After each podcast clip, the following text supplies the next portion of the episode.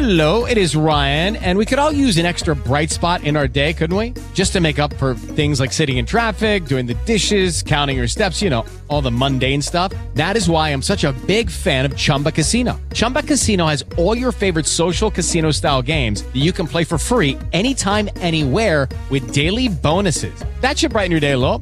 Actually, a lot. So sign up now at chumbacasino.com. That's chumbacasino.com. No purchase necessary. Group. Void were prohibited by law. See terms and conditions. 18 plus. Hey guys, it is Ryan. I'm not sure if you know this about me, but I'm a bit of a fun fanatic when I can. I like to work, but I like fun too. It's a thing. And now the truth is out there. I can tell you about my favorite place to have fun. Chumba Casino. They have hundreds of social casino style games to choose from with new games released each week. You can play for free anytime, anywhere and each day brings a new chance to collect daily bonuses. So join me in the fun. Sign up now at ChumbaCasino.com. No purchase necessary. VGW Group. Void were prohibited by law. See terms and conditions. 18 plus.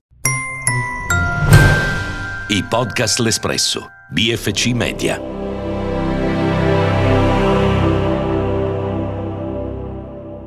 Oggi sono tutti ramolletti. Questi giovani non hanno voglia di fare niente. Hanno sempre il Cosa cellulare. ne sapete voi che siete nati Che ieri? Ai bamboccioni. miei tempi sì che la gioventù era capace.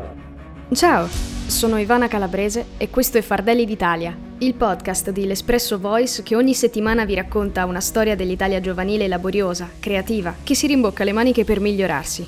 È possibile che i nostri sogni vadano in fumo, non è detto che siamo una generazione bruciata. Vi parlo spesso di ragazzi veramente poliedrici che abbiamo nel nostro meraviglioso paese. Una di questi è Ilaria Potenza, mia ospite di oggi, 29 anni, pugliese che vive a Ferrara. Ciao Ilaria! Ciao a tutti e a tutti, ciao Ivana. Un piacere averti finalmente qui, da ascoltatrice a speaker su Fardelli d'Italia. Tu sei una giornalista e un medico, ma io comincio subito con la domanda principe. Tra le tue esperienze c'è anche quella comune a molti dei ragazzi italiani. Ti sei mai sentita un fardello d'Italia? Ivana, mi sento un fardello d'Italia soprattutto perché continuo, nonostante l'età, la veneranda età, a sentirmi ripetere. Quindi da grande cosa vuoi fare? Nonostante ormai la, la mia collocazione, insomma, da medico specializzanda in chirurgia toracica e nonostante l'iscrizione all'albo dei pubblicisti ormai da un sacco di anni, quindi un piccolo ruolo quasi riconosciuto dal punto di vista burocratico perlomeno, e nonostante questo risulta quasi strano dividersi in questa doppia vita tra il giornalismo e il, il lavoro appunto in, in ospedale. Quindi spesso la domanda cosa vuoi fare da grande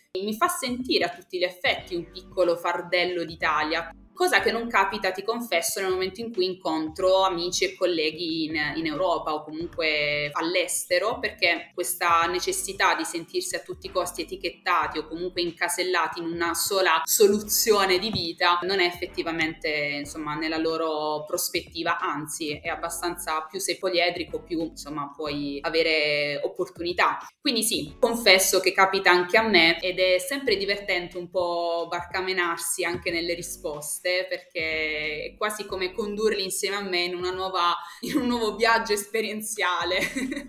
Attraverso tutte le cose di cui ti occupi tu nella tua vita, che poi non sono, vanno anche al di là, insomma, delle professioni che io ho citato, riempi anche il tuo tempo libero, tu fai parte dell'Associazione Italiana Giovani per l'UNESCO, sei membro dei Digital Ambassador della Commissione Europea. Prima di entrare in queste realtà mi preme infatti chiederti, aggiungermi alle voci, al coro di voci che ti chiede come e in che modo gestisci tutto ciò. Come si conciliano le tue competenze, le tue, i tuoi interessi e professioni in una giornata di 24 ore nella stessa persona?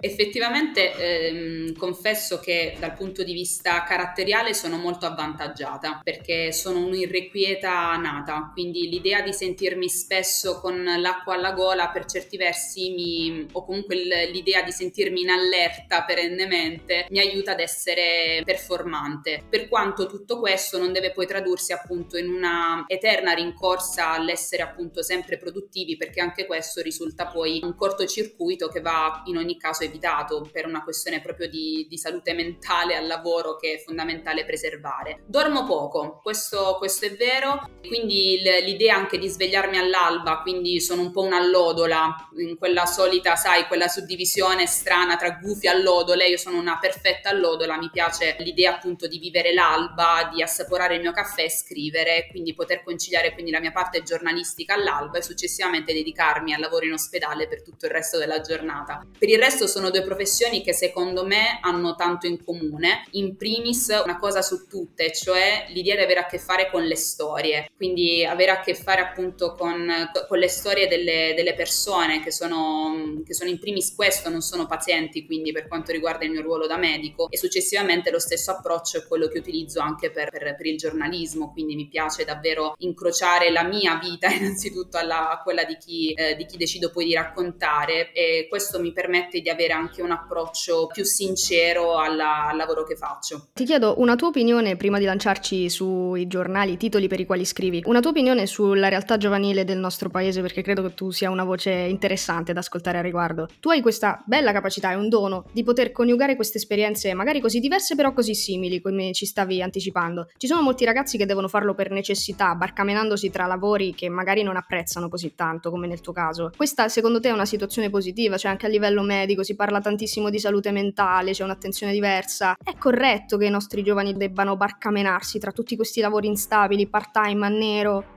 Non lo è affatto Ivana, non lo è neanche per quanto riguarda la professione giornalistica, che è quella che poi ci riguarda più da vicino che sicuramente condividerai anche tu, l'idea appunto di non poter mai in realtà poter ambire al concetto proprio di pausa. Me ne rendo conto anche proprio durante questi periodi rari di ferie in cui davvero è impossibile poter davvero approcciarsi ad una possibilità di riposo. E quindi un riposo che c'è chi non, non lo sceglie magari appunto perché un po' per passione, un po' per diletto ha voglia appunto di dividere la giornata in maniera così netta o chi per necessità come dicevi giustamente deve appunto è costretto a trovare più soluzioni. In tutto questo quello che viene sacrificato è appunto davvero il concetto di, di pausa, di, di, riflessione anche che uno può permettersi di fare sulle proprie scelte o sul punto della, del percorso in cui si trova. E sicuramente questo è dovuto a delle, delle politiche giovanili che fanno ancora fatica a stare, stare, dietro innanzitutto a proprio delle necessità generazionali, un po' dal punto di vista propriamente di riconoscimento economico,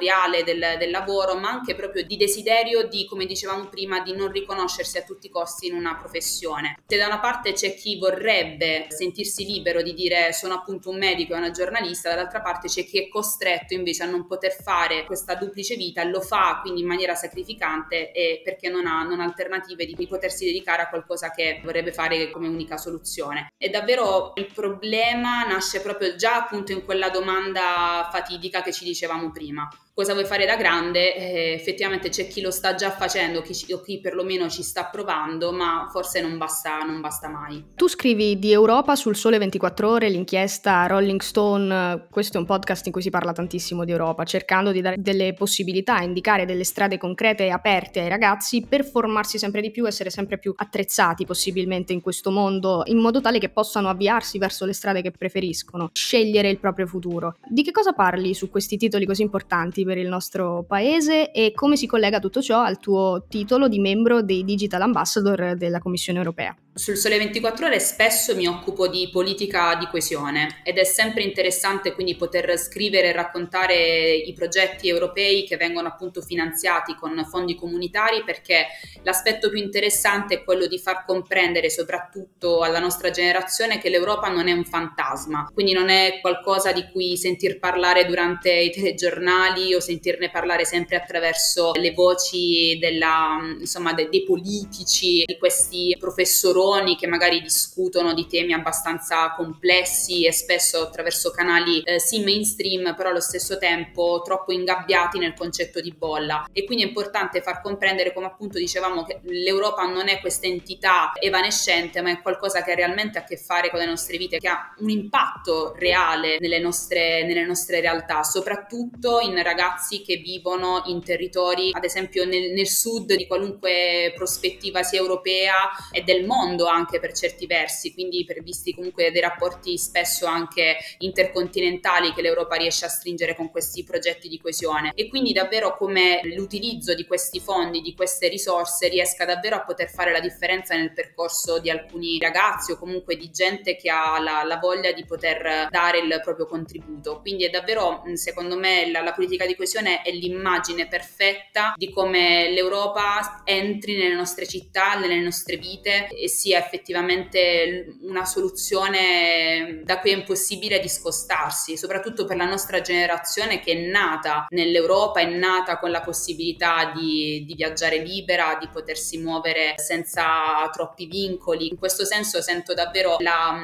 anche il desiderio, dato che siamo la, la generazione Europa, di poter raccontare perfettamente quelle che sono le sue funzioni. Questo per quanto riguarda l'impegno sul, sul Sole 24 Ore, che è chiaramente un, un, impegno di racconto più centrato sull'aspetto economico. Ecco. Per quanto riguarda invece quello su Rolling Stone, ad esempio, lì è un pochino più divertente perché si, si cerca una chiave anche più pop. E negli ultimi tempi ho ad esempio raccontato tutto il percorso della, della conferenza sul futuro dell'Europa, che è stato un appuntamento importantissimo. Quindi una delle prime anche dei primi eventi che ha coinvolto in maniera così democratica questa lotteria democratica che ha coinvolto random cittadini da tutta Europa e che comunque si è rivelata interessante perché ha fatto comprendere quanto la, la classe politica abbia necessità davvero di attingere alle scintille che vengono fuori dalla, da, nel momento in cui i cittadini si mettono insieme. Quindi davvero mi piace scrivere d'Europa perché è come è poter dimostrare che la nostra nostra non è una generazione che, che, la sogna o comunque la guarda soltanto da lontano, ma anzi a quei tavoli di, di lavoro, di discussione si siede e lo fa con una prospettiva decisamente lungimirante. Tra l'altro per le nuove generazioni viviamo negli anni che sono stati l'anno scorso l'anno europeo della gioventù, quest'anno l'anno europeo delle competenze, che non siano soltanto slogan vuoti da una parte e dall'altra, sia quella istituzionale che nostra, cittadina, quindi partecipativa, e che si riempiano sempre più di significato, è il nostro più importante auspicio sicuramente sicuramente. C'è un'altra parte del tuo impegno, un altro volto, Ilaria, credo sia volontario. Ti spendi per la tutela del patrimonio culturale e ambientale come membro dell'Associazione Italiana Giovani per l'UNESCO. Cosa fate e in che modo possono partecipare altri ragazzi? Sì, la nostra Associazione Italiana Giovani per l'UNESCO è una delle più folte associazioni appunto volontarie italiane, è composta da circa 300 giovani sparsi in tutte le regioni italiane. Chiaramente sarebbe bellissimo avere nuovi, nuovi ingressi, quindi io invito tutti, tutte le nostre ascoltatrici, i nostri ascoltatori ad essere dei nostri nella maniera più assoluta, perché è una squadra che lavora sia sul territorio nelle singole regioni, con i singoli comitati, quindi regionali, per poi far, far capo appunto ad una rappresentanza nazionale che si riunisce poi con il cosiddetto nostro forum nazionale in cui appunto condividiamo e diamo i nostri spunti su come immaginare il futuro. È appunto un'associazione che ha all'attivo diversi progetti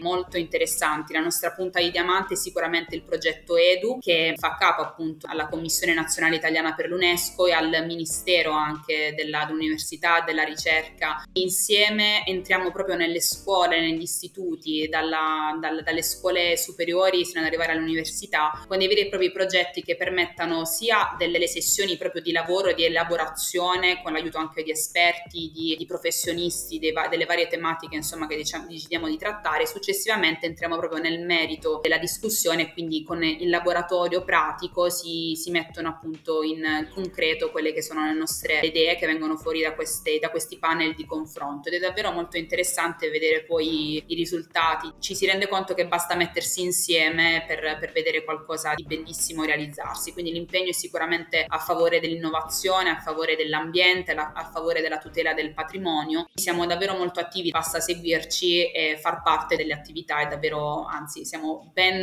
ben disposti ad, ad, accogliere tutti e tutte. Ci si rende conto di non essere soli. A volte capita di sentirsi quelli strani, un po' dei gruppi nelle proprie città e dire caspita, a me interessano queste, queste attività, ma non so dove poter canalizzare queste mie energie. Invece non si è mai da soli, anzi, tutti insieme siamo tanti, ecco. Quanto mi risuonano le tue parole, guarda, di solitudine nel voler canalizzare le proprie energie, soprattutto per chi proviene da territori, insomma, piccoli, interni, aree rurali in particolar modo. Quindi, ragazzi, l'incoraggiamento è sempre quello. Cogliete queste opportunità. Ilaria, tu sei anche, questa non è la tua prima esperienza, il tuo primo contatto con il podcasting, perché leggevo che sei vincitrice del premio di giornalismo narrativo Meglio di un romanzo 2021 con il progetto podcast Il sale di Penelope. Poi sei anche coautrice del podcast Generazione Covid. Allora, quest'ultimo posso immaginare quale sarà la tematica. Ma l'altro, il sale di Penelope, perché si chiama così? Di che cosa parla? Si chiama così perché racconta effettivamente storie di pescatrici tra l'Italia e la Spagna. L'ho realizzato con una mia collega giornalista spagnola, Paola Blanco. Insieme abbiamo appunto applicato a questo bando di giornalismo narrativo del Festival Letteratura che tra l'altro quest'anno compie dieci anni, quindi eh, ha raggiunto anche un, un anniversario importante. Volevamo quindi raccontare le storie di queste donne che per, da millenni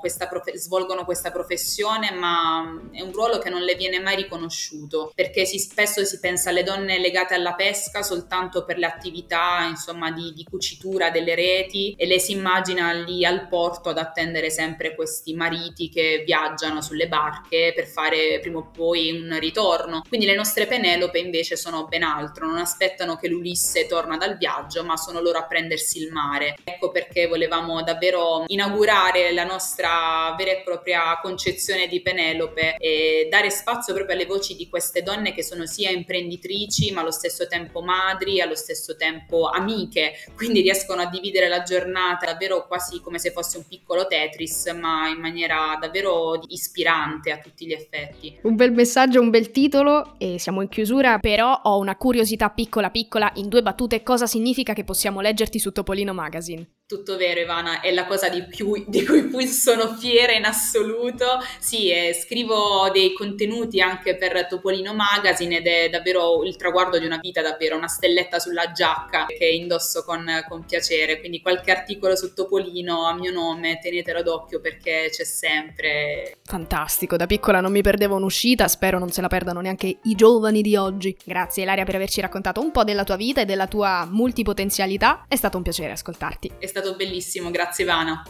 Se anche voi, come Ilaria, sentite l'Europa vicina e avete a cuore il suo futuro, vi segnalo che sono aperte le candidature per partecipare all'ottava edizione del Ventotene Europa Festival, in programma dal 9 al 12 maggio 2024. Se avete un'età compresa tra i 18 e i 21 anni, avrete la possibilità di parteciparvi gratuitamente, con le spese coperte dall'Agenzia Italiana per la Gioventù, che sta attualmente selezionando 20 partecipanti italiani e 40 partecipanti europei. Il festival offrirà un'esperienza immersiva di cittadinanza europea, con seminari e conferenze sui temi del della pace, della cooperazione internazionale, dei diritti e doveri dei cittadini, dello sport come mezzo per avere cura del proprio benessere psicofisico. Ci sentiamo nel prossimo episodio con nuovi ospiti e nuove storie. I podcast L'Espresso, BFC Media.